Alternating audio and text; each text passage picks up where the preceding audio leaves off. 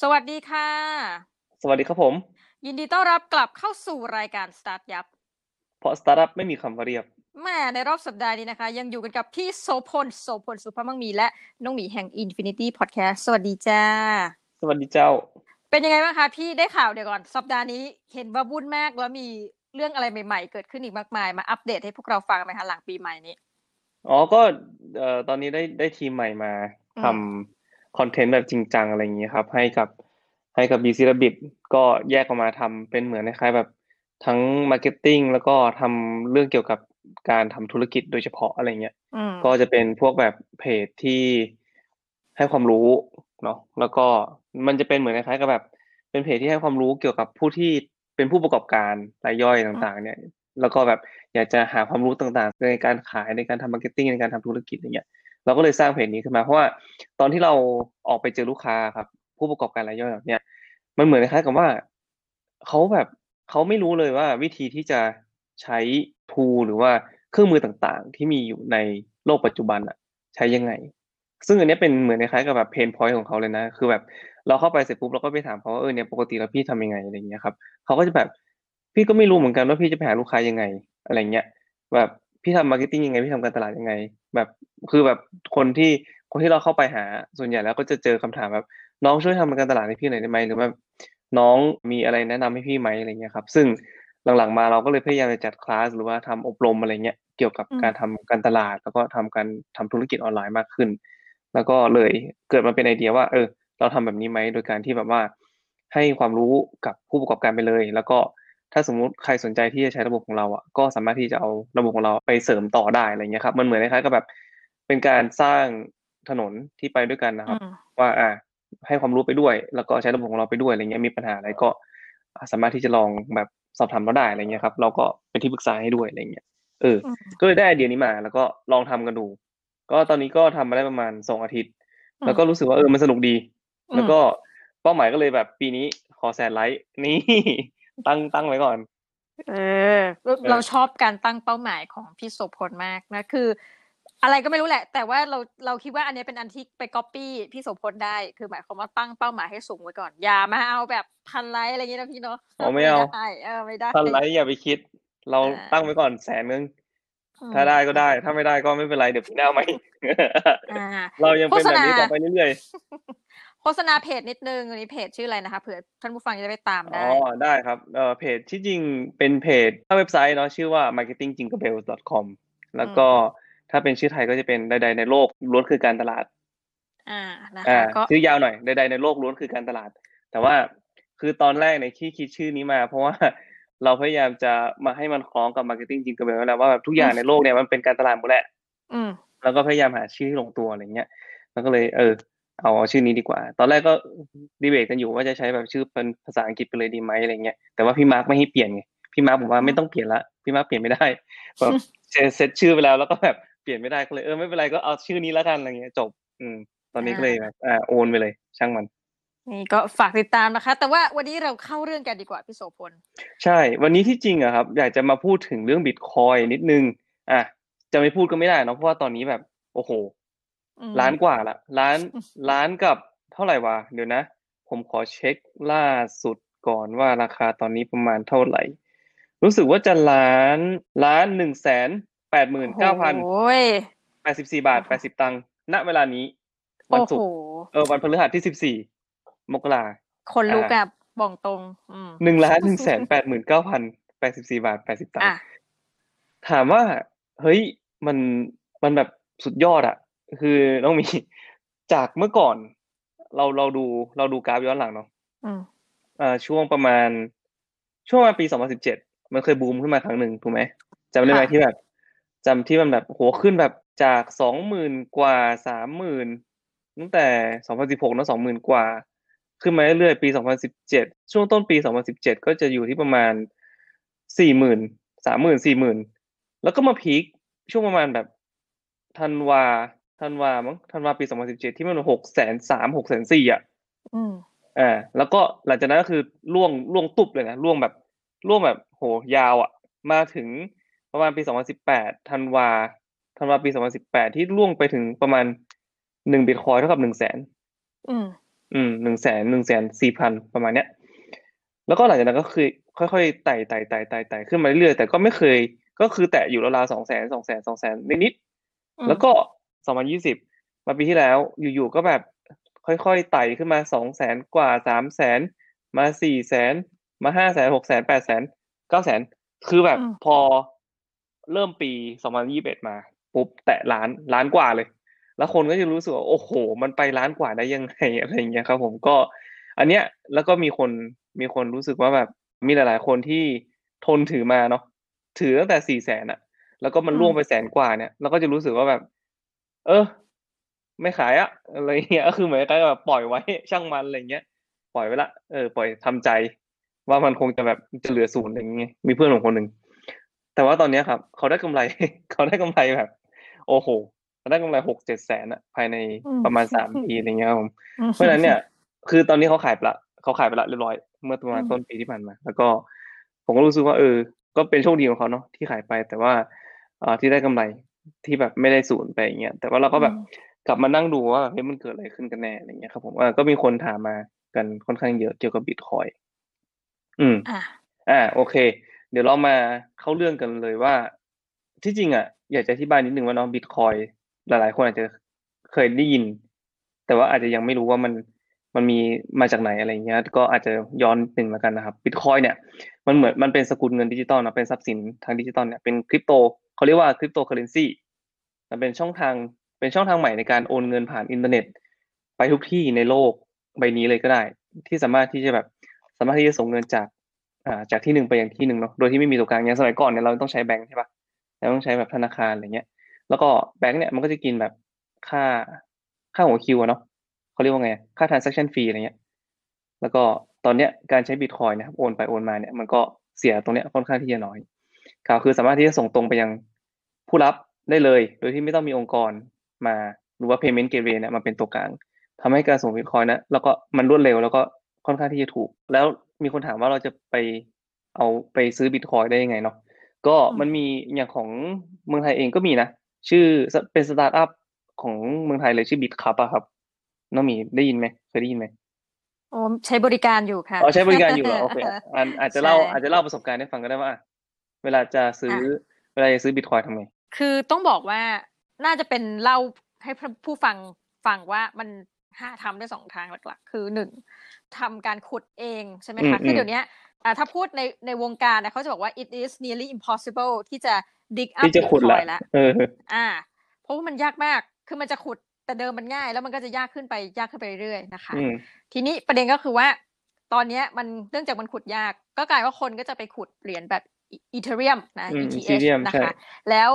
เอา ETH เนี่ยมามันจะมีระบบของมันแปลงให้เป็นบิตคอยได้อืมซึ่งอะส่วนตัวเราบอกเลยกันเราเราใช้การขุดแต่เดิมเนาะก็คือ mining pool hub อืมนะใช้เว็บเว็บนี้ในการฝากเหมือนกับพอขุดมาแล้วก็มันก็จะไปอยู่ในอันเนี้ยนะคะ แล้วสุดท้ายก็เหมือนกับแต่เดิมในเมืองไทยมันจะมีบริษัทหนึ่งก็คือ bx.in.th คือเราก็โใช่ฝาก อะเป็น wallet ของเราไว้ที่นี่ แต่ว่าพอมันปิดไปเนี่ย เราก็เหมือนกับอันนี้ประสบการณ์ส่วนตัวแล้วก็อาจจะเล่ายาวนิดนึงว่า พอมันปิดตัวไปอะเราก็เลยเหมือนกับทิ้งเหรียญน่ะนะคะ ที่มีอยู่เนี่ย ไว้ใน mining pool hub อืมแล้วเพิ่งเมื่อเร็วๆนี้อุ๊ยมีเหตุตื่นเต้นคือถ้าเล่าเรื่องนี้แบบ ก็คือเราก็ทิ้งไว้เป็นหนึ่งในคนอย่างที่พี่โสพลบอก แต่ไม่ถึงหนึ่งเหรียญนะคะ คือขุดมาได้แบบศูนย์จุดกว่าๆอะไรเงี้ยอ่าก็เอาประมาณศูนย์จุดหกอะ to be exact เราก็ทิ้งไว้นานมาก จนกระทั่งเราเปลี่ยนมือถือเปลี่ยนอะไรเงี้ย ปรากฏว่าเราเอาออกมาไม่ได้ เอ้าอ่า เดี๋ยวมันเราก็กรี๊ดเลยนะคะแบบเฮ้ยตายแล้วทุกอย่างหายหมดพี่นึกออกไหมเออเออคือมือถือมันใช่มือใช่ถือมันใช่เจ๊งอะก็เป็นหนึ่งในคนที่แบบเกือบเป็นเหยื่อทีนี้เอ่อมันก็มีช่วงหนึ่งว่าสุดท้ายไอ้เว็บ mining pool hub เนี่ยมันก็ให้เหมือนเราพยายามจะกู้รหัสโดยที่ต้องรอสองอาทิตย์อืมซึ่งสองอาทิตย์ที่ผ่านมาเนี่ยก็คือเหมือนเมื่อช่วงหลังปีใหม่นิดนึงก็ช่วงที่ราคาขึ้นไปประมาณเก้าแสนเนี่ยอื มมันก็จะมีช่วงหนึ่งที่เหมือนเครื่องเครื่องเราอะสามารถที่จะโดนแฮกได้ เพราะว่าเป็นช่วงที่แบบ อะมันให้รีเซ็ตระบบและให้เราอืมเหมือนเข้าไปเข้าไปกู้เหรียญแต่เหมือนมันมีพาสเวิร์ดล็อกอีกขั้นอะซึ่งเราก็จำไม่ได้ แล้วแบบในช่วงนั้นอะเชื่อไหมพี่มีคนแบบเขาก็เขียนว่าเนี่ยดีเทคก็มีคนเข้าเครื่องเราจากฮานอยมีคือแบบเออมันเออน้อยเออไปหมดนอยเลยใช่ไหมน้อยในฮานอยก็มากเพนราะอยว่าไปเราเลยน้อยน้อยเออสุดท้ายก็คือ กู้คืนมาได้ โอ้ ทีนี้ด้วยความแพนิคอันนี้อาจจะไม่แน่ใจต้องเป็นบทเรียนหรือเป็นอะไรให้ท่านผู้ฟังฟังก็คือ เราอะมี account Bitcup เตรียมไว้เพื่อการนี้ ไม่ใช่เพื่อการซื้อขายนะ คือเตรียมเพื่อย้ายย้ายโอนเงินยอ่าย้ายโอนย้ายโอนต้งบิตกคว่อยย้ายโอนบิตคอยอ่าบิตบิตคอยกับอีเทเรียมบางส่วนอืมเนี่ยเข้ามาไว้ในบิตครับอืมแล้วด้วยความที่มีคนแฮกแล้วคือจริงๆช่วงนั้นนะทุกวันที่ที่แบบเอาวันสองวันครั้งที่จะบอกว่ามีคนอะเข้าเครื่องคอมเรา เราก็รู้สึก ไม่ปลอดภัยเพราะเพราะว่าส่วนตัวเนี่ยน้องหมีไปหาอย่างเว็บที่มันจะมีอันหนึ่งค่ะนี่คือ เราชอบฟังพอดแคสต์ฝรั่งเนาะเขาบอกว่าถ้าดูว่าอีเมลเราถูกแฮกไปหรือยังให้ไปเข้าเว็บที่ชื่อ ubean porn อืม p a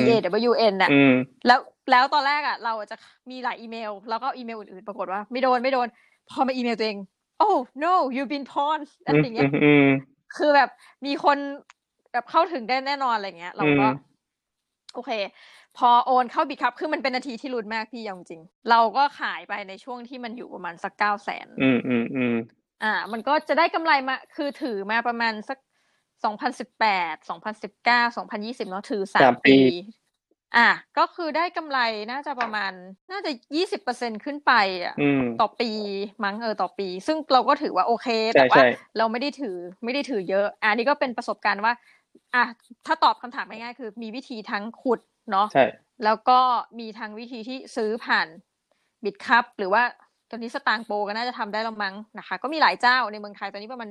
สี่เจ้าใช่เนาะครับ ก็อะมีเนี่ยครับค่ะวิธีการที่เราสามารถที่จะไปเป็นเจ้าของบิตคอยได้ในหลายๆทางเนาะแต่ว่าก็อือหือพยายามหาทางที่ถูกกฎหมายด้วยแล้วกันอย่างอย่างของบิตครับ เนี่ยเขา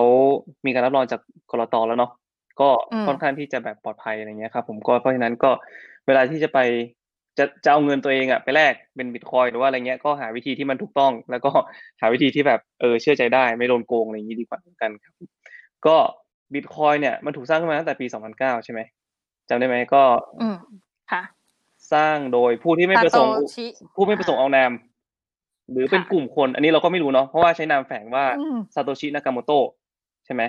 เขาหรือคนเหล่านี้ก็สร้างระบบเงินอิเล็กทรอนิกส์เนี่ยขึ้นมาเพื่อกระจายศูนย์อย่างสมบูรณ์ เอ่อดิเซนท r ไลเนาะโดยไม่มีเซิร์ฟเวอร์กลาง คือไม่มีผู้มีผู้มีอำนาจอะไรอยู่เบื้องหลังเลย เพราะฉะนั้นเนี่ยข้อมูลทางธุรกรรมต่างๆเนี่ยก็จะไม่ถูกเก็บไว้ในที่ใดที่หนึ่ง หรือว่าเป็นขององค์กรใดองค์กรหนึ่งอะไรเงี้ยครับ ทุกคนในระบบก็จะเป็นค่ะเจ้าของข้อมูลร่วมกัน อันนี้คืออมอ่า basic ของบิตคอยเป็นข้อมูลที่แบบอ่าเผื่อแบบใครยังยังไม่ทันไม่ไม่รู้เนาะจำได้ไหมว่าตอนที่บิตคอยตอนตอนแรกอะอันตอนนี้มันสิบสิบเอ็ดปีแล้วเนาะแล้วก็ใช้เวลากว่า แปดปีจนเริ่มตอนนี้กลายเป็นกระแส แล้วก็เริ่มรู้จักกันแพร่หลายเนี่ยบิตคอยเริ่มต้นตั้งแต่ปีสองพันเก้าเนาะมีการซื้อขายอืมแลกเปลี่ยนหนึ่งหมื่นบิตคอยกับพิซซ่าสองถาดในปีสองพันสิบจำได้ไหมจำได้หนึ่งหมื่นบิตคอยกับพิซซ่าสองถาดในปีอืสองพันสิบมอะถ้าสมมุติว่าเราเทียบราคาพิซซ่าสองถาดนั้นอะในปีเนี้ยคือพิซซ่าค่ะสองถาดนั้นอะหนึ่งหมื่นบิตคอยก็อยู่ที่ประมาณหมื่นล้าน เอโอ้อยใช่ไหมหมื่นล้านหมื่นบาล้าทนบาทอะหมื่นล้านบาทใช่ก็ ก็เขาจะรู้สึกว่า อือหือมันไม่มีใครคาดคิดหรอก มันไม่มีใครรู้ จริง ๆ ใช่ไหมล่ะ ว่าตอนนั้นเนี่ยหนึ่งหมื่นบิตคอยซื้อได้พิซซ่าสองถาดอะไรเงี้ย แต่ว่าตอนเนี้ยมันก็คงแบบ เออ มันมีมูลค่าเยอะขนาดนี้เนาะ แต่ว่าเราจะมาพูดถึงสาเหตุที่แบบทำให้บิตคอยเนี่ยราคาที่กระโดดขึ้นไปแล้วกัน คือช่วงช่วงปลายปีที่ผ่านมาเนี่ย PayPal พาวนะบริษัทชำระเงินยักษ์ใหญ่ที่มีแบบผู้ใช้งานประมาณ 345 ล้านบัญชีอะไรอย่างนี้นะ ก็ประกาศว่าจะรับซื้อขายคริปโตเคอเรนซี ผ่าน PayPal ได้แล้วแน่นั่นก็หมายความว่าการซื้อขายพวกบิตคอยต่างๆเนี่ย มันก็จะเป็นมันจะเป็นสิ่งที่ง่ายขึ้น คือตอนสมัยก่อนเนี่ย พอพอคนโยนคำว่าบิตคอยออกมาเสร็จปุ๊บเนี่ยคนก็จะรู้สึกว่าโอ้มันใช้งานยากจังเลยนู่นนั่นนี่แบบเอ้ยจะไปซื้อขายกันที่ไหนจะไปแลกเปลี่ยนกันที่ไหนอะไรอย่างนี้ใช่ปะแต่พอมีเจ้าใหญ่อย่าง PayPal มามาเล่นด้วย คนก็จะเริ่มแบบเอ้ยเฮ้ยน่าสนใจเว้ยอะไรอย่างเงี้ยครับ แล้วก็หลังหลังจากนั้นไม่นานเนาะ Apple Pay ก็ เป็นที่เป็นหนึ่งในบริการชำระเงินผ่านมือถือเนี่ยนะมีคนใช้งานเยอะอยู่เหมือนกันหลายร้อยล้านบัญชีเลยอะทั่วโลกอะไรเงี้ย ก็ประกาศว่าสามารถที่จะซื้อบิตคอยและคริปโตเคอเรนซีผ่านแอปพลิเคชันได้เลยอะไรเงี้ยครับ เมื่อเนี่ยสองยักษ์ใหญ่ทางด้านการชำระเงินเนี่ยเปิดเปิดรับและยอมรับคริปโตเคอเรนซีเนาะก็จะแบบมันเพิ่มความสะดวกให้กับการแลกเปลี่ยนบิตคอยเหล่านี้เพิ่มมากขึ้น แล้วก็แถมไม่พอเนาะมันทำให้น่าเชื่อถือ อันเนี้ยคือปัญหาอย่างหนึ่งตอนที่ตอนที่แบบบิตคอย เกิดขึ้นแรกๆเมื่อมีจำได้ไหมคือแบบ มันเป็นดิจิตอลอะ มันมันจับต้องไม่ได้อะอันนี้คือนี่คือไอเดียอย่างหนึ่งของเงินที่แบบสำหรับผมเองอะ คือผมชอบเห็นเงินที่เป็นแบงก์อะเป็นใบอะใช่ไหมเอออืมใช่ไหมจริงเราจะรู้สึกว่าแบบเออจริงปลอดภัยเงินคือบิตคอยอะไรเงี้ยเฮ้ยดิจิตอลมากอะ คือแบบทุกอย่างแบบเฮ้ยมันอยู่ไหน คนก็จะถามว่าหนึ่งบิตคอยของ you อะอยู่ที่ไหนอะไรเงี้ยครับแล้วเราก็จะแบบเอา wallet ขึ้นมาโชว์ให้ดูว่าบิตคอยกูอยู่นี่อะไรประมาณเนี้ย เออซึ่งแบบมันก็มันก็จับต้องไม่ได้เนาะแล้วก็มันก็เลยกลายเป็นว่าพอจับต้องไม่ได้เสร็จปุ๊บมันก็เลยทำให้ความน่าเชื่อถือของบิตคอยเนี่ย ตอนแรกๆอะมันไม่ค่อยมี ใช่ไหมล่ะแต่ว่าพอเอ่อเนี่ยพอเขาแบบมีคนยอมรับมากขึ้นอย่างที่ญี่ปุ่นก็ตอนนี้ก็ยอมรับถูกกฎหมายแล้วถูกไหมถ้าจำไม่ผิดค่ะอ่าใช่อ่าญี่ปุ่นญี่ปุ่นต่อรู้สึกว่าจะถูกกฎหมายละแล้วก็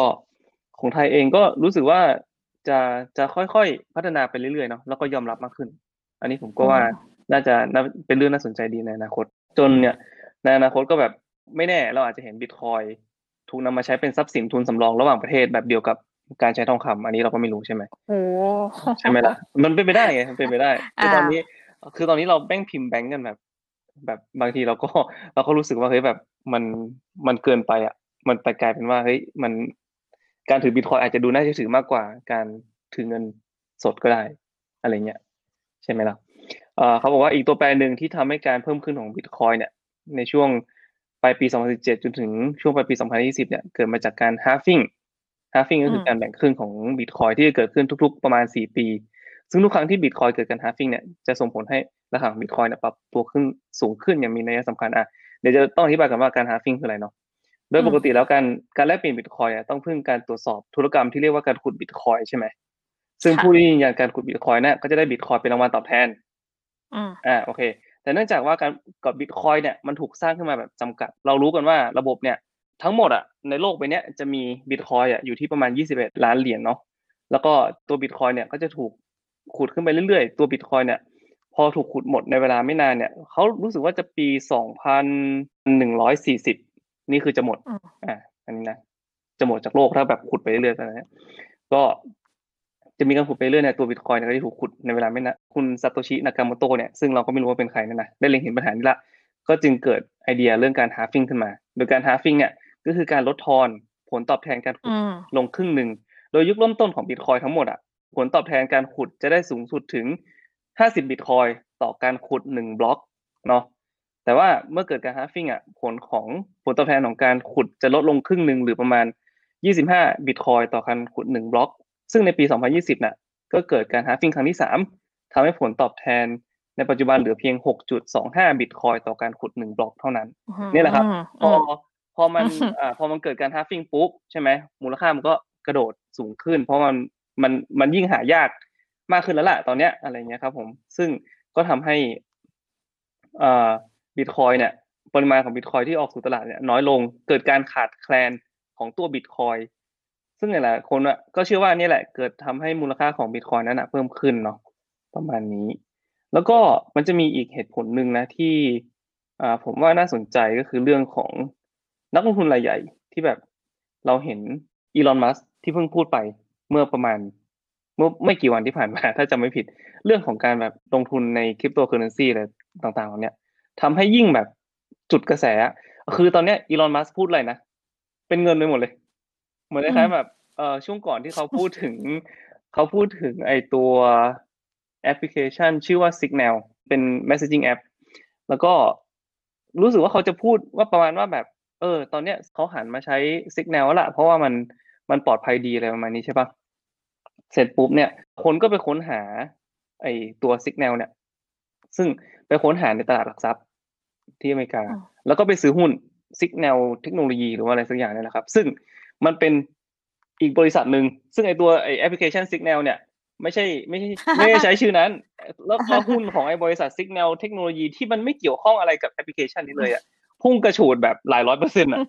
คือแบบไอคนคนที่เป็น CEO ก็คงจะงงอะเนาะว่าแบบว่าเกิดอะไรขึ้นกับหุ้นกูวะอะไรประมาณเนี้ยครับ ซึ่งก็ตอนเนี้ยครับ ผมว่าบริษัทใหญ่ๆ แล้วก็นักลงทุนเจ้าใหญ่ๆเนี่ยก็เริ่มมา เริ่มมาสนใจตัวบิตคอยกันมากขึ้น อย่าง Microsoft เองครับ ตอนนี้ก็สามารถที่จะซื้อพวก สินค้าบน Microsoft Store เนาะหรือว่าซื้อเกม อะไรพวกเนี้ยครับ ก็สามารถที่จะซื้อได้อย่าง Amazon เอง ก็เริ่มเห็นว่าจะรับไอตัว Bitcoin เป็น payment อะไรอย่างนี้ อืม ซึ่งแบบเนี่ยเราเราจะเห็นว่าทุกธุรกิจเจ้าใหญ่ๆที่แบบเอ่อเป็นเทคโนโลยีเนี่ยส่วนใหญ่จะเริ่มมองละว่าแบบ Bitcoin เนี่ยมันเออมีความน่าเชื่อถือนะ สามารถที่จะใช้จ่ายได้จริง ๆอะไรเงี้ยครับผมแต่ว่า ถามว่าบ้านเราอะจะไปซื้อกล้วยทอดหรือว่าอะไรเงี้ย ข้างถนนอะ มันจะซื้อได้ไหมมันก็คงยังไม่ได้หรอกเพียงแต่ว่าถ้าสมมติว่าเราสนใจเกี่ยวกับเทคโนโลยีเนี่ยบิตคอยหรือว่าอะไรเงี้ยครับผมก็สามารถที่จะแบบหาข้อมูลได้เยอะละตอนเนี้ย แล้วก็ผมเชื่อว่า มูลค่าของมันนะเนาะมูลค่าของมัน ผมไม่รู้นะว่ามันจะขึ้นหรือจะลงนะ แต่ว่าผมแค่รู้สึกว่า ตอนเนี้ยมันมีความเสี่ยงค่อนข้างที่จะสูง ใครก็ตามที่อยากจะกระโดดเข้ามาเล่น บิตคอยหรือว่าอยากจะเข้าเข้ามาเล่นแบบตลาดหุ้นหรือว่าเทรดบิตคอยอะไรเงี้ยครับ ต้องต้องศึกษาข้อมูลให้ดี แล้วก็แน่นอนต้องใจนิ่งๆ มีวันหนึ่งแบบล่วงลงมาแบบยี่สิบสามสิบเปอร์เซ็นเป็นแบบจากล้านกว่าหรือเก้าแสนแปดแสนอะไรเงี้ยครับ คุณก็ต้องทำใจให้ได้นะ ว่าแบบเออนี่คือบิตคอยอะไรเงี้ยครับ ตลาดเปิดต่อยี่บสี่ชั่วโมงเจ็ดวันเจ็ดวันต่อสัปดาห์เนาะเพราะฉะนั้นเนี่ยอย่าได้หวังว่าจะได้หลับได้นอนนะถ้าถ้าเทรดบิตคอยนะครับ อีกเรื่องหนึ่งก็คือเรื่องของเงินดอลลาร์ด้วยเงินเงินดอลลาร์ก็ ตอนนี้ก็พูดถึงว่าไอ้เฟดมันก็พยายามจะมันก็ปั๊มเงินค่อนข้างที่เยอะเนาะความเชื่อมั่นในเงินดอลลาร์ก็จะต่ำลงอย่างเงี้ยคนก็เลยพยายามจะยกเงินมาสู่อะไรที่แบบมั่นคงมากขึ้น ซึ่งนี่ก็แปลกดีว่าตอนเนี้ยคนก็เริ่มเห็นว่าบิตคอยเนี่ยมีความมั่นคงมากกว่าเงินดอลลาร์บางทีด้วยซ้ำในประมาณนี้โอเค นี่ก็คือเหตุผลที่บิตคอยเนี่ยเริ่มได้รับความนิยมสูงขึ้น แล้วก็ราคา กำลังพุ่งกระฉูดเนาะก็อาจจะมีเหตุผลอื่น ๆ ที่แบบเรายังไม่รู้ว่า เออ ต่อจากนี้มันจะเกิดอะไรขึ้นหรือว่าแบบมันจะขึ้นหรือจะลง ก็หวังว่าคนที่เทรดบิตคอยอยู่ก็ขอให้โชคดีมีชัยแล้วต้องมีเนาะใช่แต่อันนี้ถามพี่โสพลได้ไหมเพราะว่าเห็นพี่เป็นแบบโปรแกรมเมอร์อะไรแบบเนี้ย จริง ๆ พี่เคยได้ลงทุนหรือแบบเคยได้ยินอะไรเงี้ยหรือลงทุนในบิตคอยเฮ้ยไหมนี่ไม่พี่เป็นถามคนแรกเลย คนแรกๆเลย ไอ้ยาตอนนั้น อะแล้วปัจจุบันเอเนี่ยอตอนนี้ไม่ได้ลงละคือตอนนั้นอะบ้ามากคือแบบตอนนั้นเนี่ย รู้สึกว่าจะซื้อไอ้ซื้อสมาชิกของเอ่อเว็บไซต์ News Geek คือมันเป็นเว็บไซต์ที่เอาไว้โหลด NCB อะ NCB News คือมันมันจะเป็นเหมือนคล้ายๆเว็บไซต์ที่แบบดาวน์โหลดเหมือนคล้ายทอร์เรนนะครับ แล้วก็เราเราจะต้องไปซื้อบิตคอย เพื่อที่จะมาเป็นสมาชิกของเขา คืออ่าจังหวะนั้นคือว่ามันเป็นช่วงประมาณปี 2010 2011นี่แหละที่แบบโอ้โหเริ่มต้นบิตคอยเลย แล้วพี่ก็แบบโหแล้วตอนนั้นคือแบบจังหวะนั้นแบบเอาเงินไม่กี่บาทอะประมาณสองสามร้อยมั้งไปซื้อบิตคอยได้มาแบบโหได้เยอะอยู่อะหลายร้อยเหรียญอะแล้วเราก็รู้สึกว่าแบบโหเออ ก็มันก็กลายเป็นแบบมันเป็นมันเป็นดิจิตอลนะน้องพี่คือแบบเราก็ไม่ได้รู้สึกว่าแบบมันอือืมันมีคุณค่าอะไรถูกปะเราก็รู้สึกว่าเออแล้วก็อืมรู้สึกว่าสมัครสมาชิกตอนนั้นรู้สึกจะแบบ ห้าสิบเหรียญอะไรประมาณเนี้ยมั้งแล้วเราก็จ่ายจ่ายไปพอจ่ายเสร็จปุ๊บเออมันก็จะมีไอตัวเขาเรียกว่า wallet เนาะผมก็จำไม่ได้แล้วว่าอืมตอนนั้นอะไปใช้ wallet ของที่ไหน เพราะว่าตอนนั้น wallet ของเมืองไทยมันยังไม่มีอืมเออค่ะเออจริงไม่รู้ละว่าตอนเนี้ย wallet นั้นอะมันมีอยู่มันมีเหรียญอยู่อะอย่างน้อยๆอะ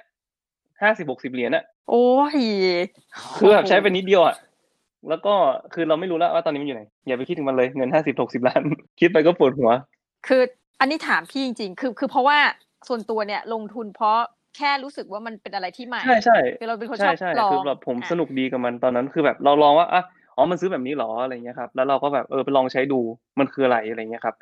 ใช้เสร็จปุ๊บอ๋อเออมันก็เหมือนแบบการโอนเงินดิจิตอลทั่วไป ตอนนั้นไม่ได้ไม่ได้สนใจด้วยซ้ำว่าบิตคอยคืออะไรอืมแล้วก็เออมารู้ทีหลังนู่นนั่นนี่ แล้วก็พยายามจะไปหาช่วงประมาณปี 2017 ก็พยายามจะโอ้โหแบบพยายามมากที่แบบโอ้โหจะไปหาว่าแบบอืมไม่อืมวอลเล็ตกูอยู่ไหนวะวอลเล็ตกูอยู่ไหนวะแล้วก็แบบพยายามหาค้นอีเมลต่างๆ ก็หาไม่เจอ ก็เลยแบบ เออ ลงอ่าลงไปรอบหนึ่งแล้วนะนี่ปลงไปรอบหนึงแล้วนะแล้วก็โอเคพอมันล่วงนะก็จะรู้สึกว่าหืมแน่เนี่ยกูโชคดีเออแบบนะเห็นไหมในที่สุดมันก็จะกลายเป็นศูนย์อะไรเงี้ยประมาณเนี้ยคือแบบสะใจกองแช่งอืมแต่ว่าตอนนี้แม่งแบบล้านกว่าเขาเลยจะรู้สึกว่า เออแม่งปลงอีกรอบเข้าใจความรู้สึกพี่นะเหมือนกับแบบว่าเป็นเป็นคนแรก ๆ ในประเทศไทยจริง ๆ เหมือนกันอีกแล้วนะในวงเล็บที่แบบได้ลงทุนในอืมบิตคอยเชื่อว่านะเชื่อว่าพี่เป็นคนนั้น อืม แต่ว่าถามจริงๆพี่ถ้าในมุมของของโปรแกรมเมอร์หรือของคอมพิวเตอร์กีกเนี่ย คิดว่าตอนเนี้ย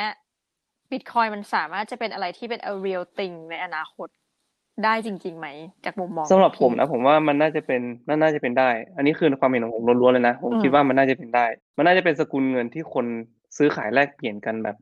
จริงจังได้ในอนาคตอะใช่ครับผมค่ะเอาล่ะ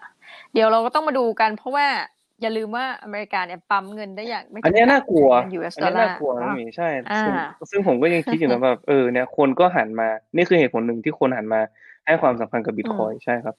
เพราะอันเนี้ยปั๊มเงินแบบสนุกอ่าสนานเลย ก็เดี๋ยวเรามาดูกันนะคะ แต่ว่าที่แน่ๆคือน้องหมีเองสละเรือครับแล้วนะคะและพี่โสพี่พลพี่เอสงมพลก็เองก็หาเงินเอาว่าหาหาเอ่อ wallet ไม่เจอถ้าสมมติว่าใครไปหา wallet พี่เจอก็โชคดีนะดีใจด้วยอะไรอย่างงี้เอออ่าไม่แน่ไม่แน่เอานี่พูดจริง ๆ ก็เดี๋ยววันหนึ่งนะคะ เพราะว่าเราอยากจะทำแบบว่าเป็นเทรลของพี่โสพลนะว่าแบบถ้าวันใดหาเจอขึ้นมา คิดว่าอาจจะไม่ทำบีซีแล้วปิดแล้วตอนนั้นกลับบ้านกลับบ้านดีกว่าแซวเล่นแซวเล่นนะคะ ขอให้โชคดีแล้วแล้วขอบคุณมากเลยที่แชร์ประสบการณ์ที่ที่น่าเสียดายประสบการณ์หนึ่งให้เราฟังนะ แต่ว่าเอ้ยเหมือนนับถือใจพี่อะเอาตรเอางหน่าๆช่างมันมันมันเป็นเงินที่เราแบบ มันเป็นเงินใช่ที่เราแบบใช่ไม่ได้หามาช่างมันเถอะอย่าไปคิดมากใช่ครับ อืมนะอะไรที่เป็นของใช่เราก็จะเป็นขถูอกงต้องเราอันะนนี้คะคือท่านผู้อันนี้ฟังคือคนที่ปรงอะแล้วนะครับเออโอเค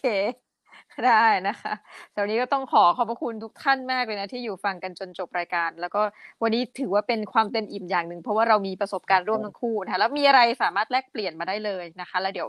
ไม่แน่เราอาจจะเอาเรื่องนี้กลับมาเมาอีกทีถ้าเกิดว่าเอ้ยราคาขึ้นหรือตกเนาะยังไงก็ได้ติดเลยตามครับกันนะคะสำหรับวันนี้นะคะ ทั้งน้องหมีและพี่โสพลต้องขอลาไปก่อนนะคะ สวัสดีครับผมค่ะ